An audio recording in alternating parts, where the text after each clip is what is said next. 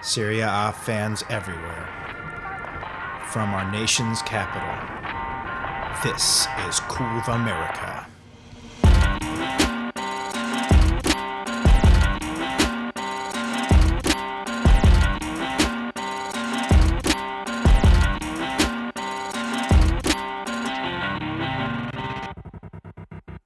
Since the CR7 news came out this week, we decided to throw together an emergency pod. We sounded the battle horn and rounded up the troops. Unfortunately, Chris has moved to Charlotte and was not able to hear the horn, but Tad practically busted through my door. But then he realized we have Skype technology, so here we are.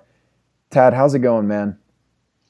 Right, you are, Marco. The the whole world stops, um, and the Serie A uh, uh, gas bagging world um, needs to get off their summer vacations and all phone in their opinion on, on CR7 and his move um, to Juventus. Uh, I would say in true Curve America style, um, we're a little late because we were, you know, had to stop in uh, at the donut shop and get a donut, uh, maybe get a quick beer, kind of like the beginning of, of Sideways when Paul Giamatti's late to pick up his buddy um, but still has plenty of time to drop a nice deuce and finish his uh, hit, hit the chapter of his book. So better late than never. But here we come in with the hot takes. Tell you what, man, you still got your analogies solid right now. So uh, I'm to run with that, and I'm just move straight into uh, our our rundown for the week. So we have a couple topics we want to run through tonight, and of course, we're going to talk about Ronnie, aka the Goat, aka CR7, aka the Dark Invader. I know if, if, it wasn't for you dropping in CR7, I thought I would think you're talking about Ronnie from uh, uh, from Jersey Shore there, uh, the Dark Invader. Yeah, that's that one's from Ray Hudson. Be in, man. So I got to throw some uh, some props his way. Uh, but we got to come up with our own nickname. We'll definitely have one uh, by the start of the season.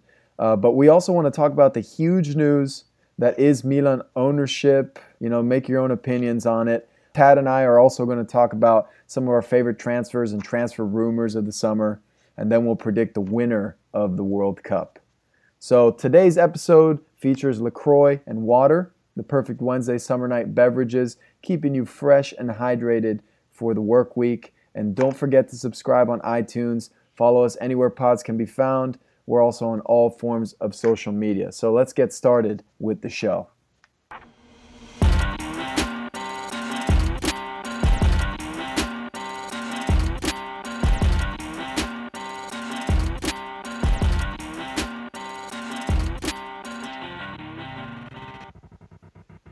So on Tuesday, Cristiano Ronaldo finally made his big money move to Juventus. So what are the initial thoughts on the transfer, Tad? Seems like this was pretty much the only thing that took the eyes of the world off the World Cup. And so, uh, again, we had to throw together this emergency podcast. Yeah, I mean, at the beginning of the summer, who would have thought that coming off his third Champions League final, that uh, you wouldn't expect CR7 to be, you know, kicking it in Real Madrid for at least another season. My initial thoughts on this one is uh, that Juventus just absolutely did the right thing. Um, they brought the the most marquee name in the sport, the most famous man in the world, um, to their uh, uh, to their organization. It just pumps up their pedigree, pumps up their, uh, their their stature and not only that, man, if you're trying to win that Champions League trophy, who better to bring you in? Whoever to bring in the guy that's kept you from it the last time you were in the final? Yeah, absolutely. I mean, everybody around the world is is already discounting the entire rest of the Serie A. We'll talk about some of the hot summer transfers that have been going on uh, a little bit later in the show. But you know, it seems like Juve just really made this move because they're shooting for Champions League, they're shooting for glory, Eh, but on on Cristiano's side, I mean, is this the right fit for him? Do you think he's going to succeed at Juve? Well, I mean, I think that uh, I, I, think that you know, Cristiano Ronaldo could transfer to you know an Albanian team and take them to the knockout stages of the world of the of the Champions League. So as far as a good fit, of course. I mean, the dude can rip it up at multiple positions, and not only that, he's coming in to play for you know one of the great tactical geniuses of our area uh, of our era, uh, you know, in, in Massimo Allegri, and he's coming to a team that you know just has this winning culture. Um, that has owned the Serie A and are going to treat him like that, uh, uh, you know, that coveted last piece that they need, and it gets him a chance to be a success in his, you know, in, in the third major market uh, for, you know, for calcio or sorry for soccer around the world. Yeah, but you know, the one thing that that I kind of think about when I think about Juve is it's not really that uh, club that's built for like the the lone superstar. You know what I mean? Like it's they've always touted that the club is bigger than the player. So I'm wondering if there's going to be any clash of personalities uh, with him and the you know the management or or Allegri. Uh, outside of that, um, you know, I really think that Cristiano is still in his prime. Uh, I think that he might be able to break the goal scoring record. Maybe not in the first season, um, but you know the record that Higuain set uh, you know, that's going to be tough in Serie A. It's at a completely different pace, but I also think that that's going to play favor for him because it is a little bit slower, the game. And so, you know, you can preserve yourself a bit more as a player. Uh, but again, figuring out the tactics of the defenders and stuff like that, that's going to be challenging. So, I mean, first of all, like, you know, to your point about how if he's not going to be a good fit because, you know, they're not the team that's built for the lone superstar. I mean, they've had plenty of lone superstars, and he's coming from Real Madrid, who is credo is that there's no one person bigger than the club. So, I mean, everyone says that until you get Cristiano Ronaldo. Um, and, you know, the, the talent level he brings is immense, but also, like, it's, it's not like he's, you know, had all these rampant stories of, of being you know, tussling with his teammates, you know, getting in huge rows with his coach. Just seems like he's a guy that's like totally obsessed with soccer and, you know, is going to have a chip on his shoulder by feeling that he was kind of uh, uh, being shopped around by Real Madrid. Yeah. Well, speaking of shopping around, Juve, I mean, how do they afford this move, man? I mean, the alleged transfer numbers out there are that the transfer was 100 million euros, the bonus is 12 million euros, the salary is 58 million euros for four years. It's all totaling up to 300 and almost 50 million euros. I mean, how do they pay for this? Well, I mean, Juventus is one of the most shrewdly run organizations and you know in all of global soccer, and I mean, the way I look at this is Juventus really has nothing to lose. I mean, they're they're bringing in a guy that's own economy. I mean, this guy is the LeBron James of you know Calcio, but you know, extending past that, he's he's the most famous guy in the world. He's his own economy. You know, all these stories of the Juventus' stock is rising. You know, he's got what 350 million social media followers. 100 million of those people are going to run out and buy a new Ronaldo jersey because they don't have the Juventus one. Juventus's uh, uh, the season ticket prices have spiked and people are still buying them. I mean, they have the only thing they have really to lose is, is crashing out on this thing. Like he turns out to be a total disaster, uh, uh, and they crash out because of financial fair play. But you know, Juventus, they're, they're they had Cal, Calciopoli was in 2006. That's 12 years ago.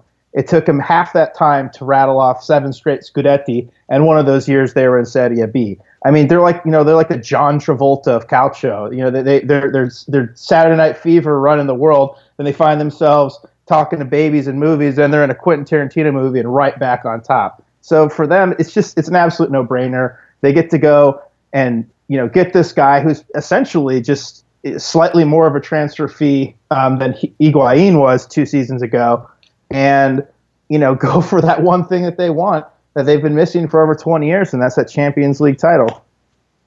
Yeah, I mean, I, am going to have to agree with you on all those points. I, I do have to fact check you, though. He's got, I think, 75 million followers on Twitter. I just looked here, and then 130 million on Instagram. So that's telling you two things that he is has way too many followers and the other thing is that Instagram is becoming more popular than Twitter, apparently. So I think we don't fact check me, man. You didn't check Facebook, which is the which is the biggest and most powerful out of all three of those. Is that where he has that many followers? I'll have to look. So, no, I, I, read that he had 315 or 350 social media followers. So ah. it's an aggregate in a cheap in a cheap shot just to just to get the highest number. Well, I was just gonna say we need to step our Instagram game up. So maybe that's uh, put that on the to do list for next season. Uh, I think personally that there's going to be a couple players going out uh, in order to make this thing happen. Uh, I also think that uh, Agnelli is going to pull some purse strings uh, for Fiat. Uh, I already circulated that that meme of Cristiano Ronaldo working in the Fiat factory and saying, you know, they bought me two days ago and they're already putting me to work. Um, but I think they may have uh, something to play in, in this equation because, uh, again, that's a ton of money. I know it's Juve and they're shrewd and they they're they're this is a lot of marketing, but uh, again, you know, where's where do you come up with that much money? I think like Higuain is like if you sell if you sold him, it would account for like thirty some million a year. I, you know, again, these are all numbers that I've been floating around. But uh, who do you think is going to be on their way out if that is the case? Well, I mean, I think they don't really need to do a, a whole lot. I, am sure that Higuain's going to go, and uh, there's there's rumors that basically like him and and Rugani going to Chelsea um, could be the one that that you know basically it cancels out the the, the transfer uh, fee. I don't see Dybala going. I don't think you make the move for Cristiano Ronaldo if you plan on selling Dybala to do it. I think if you're trying to win Champions League, you know you need to have you know both of those guys because you have to be deep, which Juventus is. You have to have a lot of talent, which Juventus does, but you have to have a lot of luck as well. So I mean that that that's you're taking away your biggest chance there. So I don't think they need to do a whole lot. Cut cut Higuain. Um, but I mean, if you just kind of look at the, the, the sheer force of this thing, you know, we started this podcast. The first episode we did was on you know the, the massive move that was Higuain from Napoli to Juventus. You know, Juventus takes their biggest rival's best player. And now we're, you know, kind of unceremoniously shipping this guy off to another country because CR7 is his own orbit. Like I said, he's the most famous man in the world. Yeah, no, there's no question about that. Um, but hey, even though this has been stealing all the headlines, any true Serie A fan knows that there's another huge piece of news that came out this week. Milan are now owned by the Elliott Management Corporation and they were acquired uh, after the Chinese owner Yang Hung Lee was not able to come good on repayment of a loan. So he owned about 400 million euros uh, to the Elliott Fund. And uh, according to Bloomberg, here's the story Elliott provided last minute financing for Lee, that's what they do, for his 740 million euro purchase of the Italian team from Silvio Berlusconi's investment company. The firm lent Lee 303 million euros to complete the purchase and provided a further 32 million euros to help the club resolve a dispute with soccer's European gov- governing body UEFA. So basically, Elliott Management Fund uh, providing emergency funds, and if you can't pay them back, they own your asset. And now, at least for the foreseeable future, they plan to hold on to Milan so that and they're saying that they can turn it around. They've already injected 50 million euros of equity into it. And remember, Milan was just kicked out of UEFA. They need to get back on track. So listen, Tad, I mean, I, I think we've been talking about this all year. How predictable was this move? It, it was as soon as the Elliott Management Company got involved. Everybody that, that was the biggest red flag. Elliott Management is big on high risk loans with huge amounts of interest. So it basically told me and everybody else, uh, unless you're a diehard Milanista and you didn't didn't want to believe it, that this dude doesn't have the money, and he does he, isn't able to whether or not he's liquid enough to come up with it in the, in the, in a timely fashion. But you know he he can't afford this team. So what he did is, I mean, he he had the the huge transfer windows, uh, you know a summer window that he, anybody had seen in Serie A in ages last year by you know buying basically a, no, uh, a new starting eleven if we're not including Donnarumma's brother. Um, and you know, I mean, he just he went. It was the biggest all in since Donald Trump opened up his Twitter account. He didn't have the cash, took a huge swing and swing and miss, and Elliott came and just took it back from him. Yeah. And look, the conspiracy theorists and the gossipy podcasts are out there would say that it's a little sketchy that uh, Silvio Berlusconi was selling this club at 740 million euros. I mean, this is a big club, but that is a high valuation. Elliott Fund acquires the team for basically 400 million, uh, and now there is a delta of, uh, of close to 400 million euros. Uh, how surprising would it be to see somebody swoop, swoop in, try to buy the club for 500 600 mil, and then essentially, uh, you know, there's 200 mil unaccounted for. So again, this is the uh, the gossipy podcaster and me asking this question. Do you think that there's some uh, some stuff going on in the background there, or or is this all by chance that this Milan Chinese owner, uh, you know, couldn't pay back this loan and pay this crazy amount uh, to Silvio Berlusconi last year? Well, I mean, there's definitely a lot of Alex Jones. The Democrats are going to start a civil war on July 4th. Cannon fodder here. I mean, going into this thing, who are the two players that you have involved with this? Silvio Berlusconi, maybe like one of the shadiest guys in recent history. Um, you know, a billionaire has been who was prime minister and got booted out of office three times. And then the other one is, you know, kind of this mysterious Chinese billionaire. And one thing about Chinese money is, you know, it's all kind of dark to the rest of the world. You don't know what they have. So, you know, maybe it's a case of uh, uh, of Silvio Berlusconi just being like, "Wait a minute, you're going to give me how much?" And you know that that UEFA let it go through because they figured, yeah, yeah, he's probably a billionaire. I don't know, and not doing their due diligence, or it's uh, a basically the biggest rob you know robbery in the history of, of professional sports with uh, you know the most pres- one of the most prestigious clubs in the world having you know just basically you know thrown around like a, a, a like a rag doll between a, shady investor and shady investor I, I tend to believe that uh, you know while that's fun I think what's going to happen is the Elliott Group's going to find a legit billionaire um, and sell this thing out and just be happy uh, uh, that they got their interest happy that they got a huge cash grab and, and, and on to the next one. Well, they're saying that they want to hold on to it and, and invest in it. So who knows if they're just saying that, you know, for leverage or not. But um, despite all this financial stuff, I mean, it was a cloud over Milan last season, and there's no question about that. Now that it's kind of getting taken care of and that the Elliott Fund eh, acquired them, are you excited for Milan's future? I mean, I think it, you can't go any further down. I mean, they're you know they're they're gonna after being humiliated by getting kicked out of UEFA, um, and uh, you know having your owner default and have basically a robber baron management wealth management company take all your assets. Where can you go but up? Um, so I think that it's going to be a couple couple dark years for for Milan. But the one thing is is there are a billion people in the world who know who Milan are. They've got a b- big, great name, and they're prestigious. And I think that that's gonna it's gonna have a lot of value to a legit group that's interested in owning and bringing this team back to glory.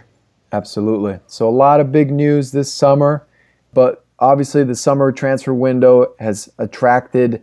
Uh, some crazy rumors and a lot of things have been happening outside of the CR7 going to Juve. So let me ask you, Tad, what was the most impactful summer signing for you that, so far? Yeah, I mean Ronaldo. it's it the pedestal for second place. The silver medal from Ronaldo coming to Juventus is going to be a long ways down from that. But I'm going to stick with uh, uh, the Portuguese and go with Cancelo because apparently he put the bug. He, he you know he set it all up. Um, that got Mendes in the room to make uh, Juventus believe. And not only that, I thought he was you know arguably the best right back in Serie A this year. And Juventus isn't getting any younger, um, signing a 33 year old superstar, but their back line, you know, is aging. It looks like maybe Alex Sandro, who plays left back, might be out the door. So I think acquiring that talent, which also led the way for, supposedly led the way for CR7 to end up in Turin, is uh, just just a massive signing. Yeah, uh, I'm gonna actually go a different route here. I'm gonna say Ancelotti for me uh, for Napoli uh, was just absolutely came out of nowhere. Um, I mean, at the end of last season, Napoli didn't meet any of their goals, and you kind of knew that Sarri was kind of on the way out. And so you started thinking, oh, is it time for a fire sale? Uh, and so then Ancelotti comes in, and I think this is so impactful for the league because it's going to keep Napoli um, competitive uh, for the title. Uh, it's going to make it's going to make the team a lot more attractive for uh, big players to stay and to go there. So I think that that was actually uh, so far outside of CR7 the biggest summer transfer. It's tough to get a guy with more pedigree than Ancelotti, and I agree with you on you know Napoli for how they performed the past couple seasons. Having him come in, I don't remember the last time I saw as big a names that ha- that have gone there or have been linked to Napoli in recent memory. Absolutely. So, which summer rumor do you think is the most enticing uh, or most likely to have the biggest effect on the league? Well, you know, we're talking about these fire sales, and if we're talking about biggest impact on a league, uh, OTFR, man, it, it looks like looks like they're they're the top of their team. You know, they're going to have to pay for their success. Uh, Sergei Milinkovic Savic has been linked to 150 million dollar moves all over Europe. Um, Felipe Anderson, uh, who's been, you know, outside of uh, uh, Milinkovic Savic and Immobile last season, their best player for the past three or four years, uh, or most consistent. Um, you know, looks like he's about to complete a big money move to uh, West Ham, and Immobile has been linked to Milan. To Milan, and if Milan wants to, you know, make kind of a, a, a calculated uh, purchase this summer to kind of keep the flies away, um, you know that that I think that Immobile is a good call for them. You know, kind of the uh, uh, the vice Belotti. Uh, so with those three three guys going, OTFR is going to be left with a lot of money, but how are how are you going to spend it to replace that kind of talent? Yeah, I mean, there's there's a ton of players that are looking to be on the edge over there. They already lost de Vrij. Who knows what uh, OTFR is going to do? Um, you know, good thing is that they just pulled in Acerbi, uh, and he did very well for Sassuolo. He's a little bit older, but um, at least that's some reinforcements. And then you know they're just known for for bringing in some random talents that they're able to flip in a couple of years. That seems to have been their motto for the last, uh, you know, at least 10 years. So if I, those uh, three guys go, they're not going to finish in the top eight. Well, I like the sound of that, you know, and then sticking with that, Roma, uh, Roma homers. Uh, I think the most impactful uh, summer rumor would be Alisson uh, going out. So many suitors. Um, we all know he had a pretty good World Cup, but he had an even better season last year and in the Champions League. So he's pulling numbers like you know 80 to 100 mil, uh, and it's that'd be very hard for Roma to turn down. But look, you know this there's a div- division amongst Roma fans here. Uh, I think there's people that say, yeah, take the money. You know, he's a goalie. There's a couple other good goalies that we could buy for a lot less. But there, and then there's the side that says, nah, this guy carried us uh, this season, and we need that consistency. So uh, I'm kind of on the latter end, but can understand the first side uh, of of getting the money. Uh, but I think that that would make uh, you know it would make it, it could make Roma uh, it could be the difference for Roma next season. So that's why I picked that one. Yeah, I mean, if if there's a whole thing that you want Alisson to be like Roma's Buffon, that uh, you know you have a guy that you can you know you can build from the back up and and you can you know create this this tradition of holding on to the you know the best talent in the league. But when you have you know Chelsea and Real Madrid and stuff like that, players players are going to want to go. And so I can see people being like, "Hell, man, we can get 80 million for a goalie. And give it to Monchi, who looks like he's making you know crazy shrewd purchases left and right this summer transfer window."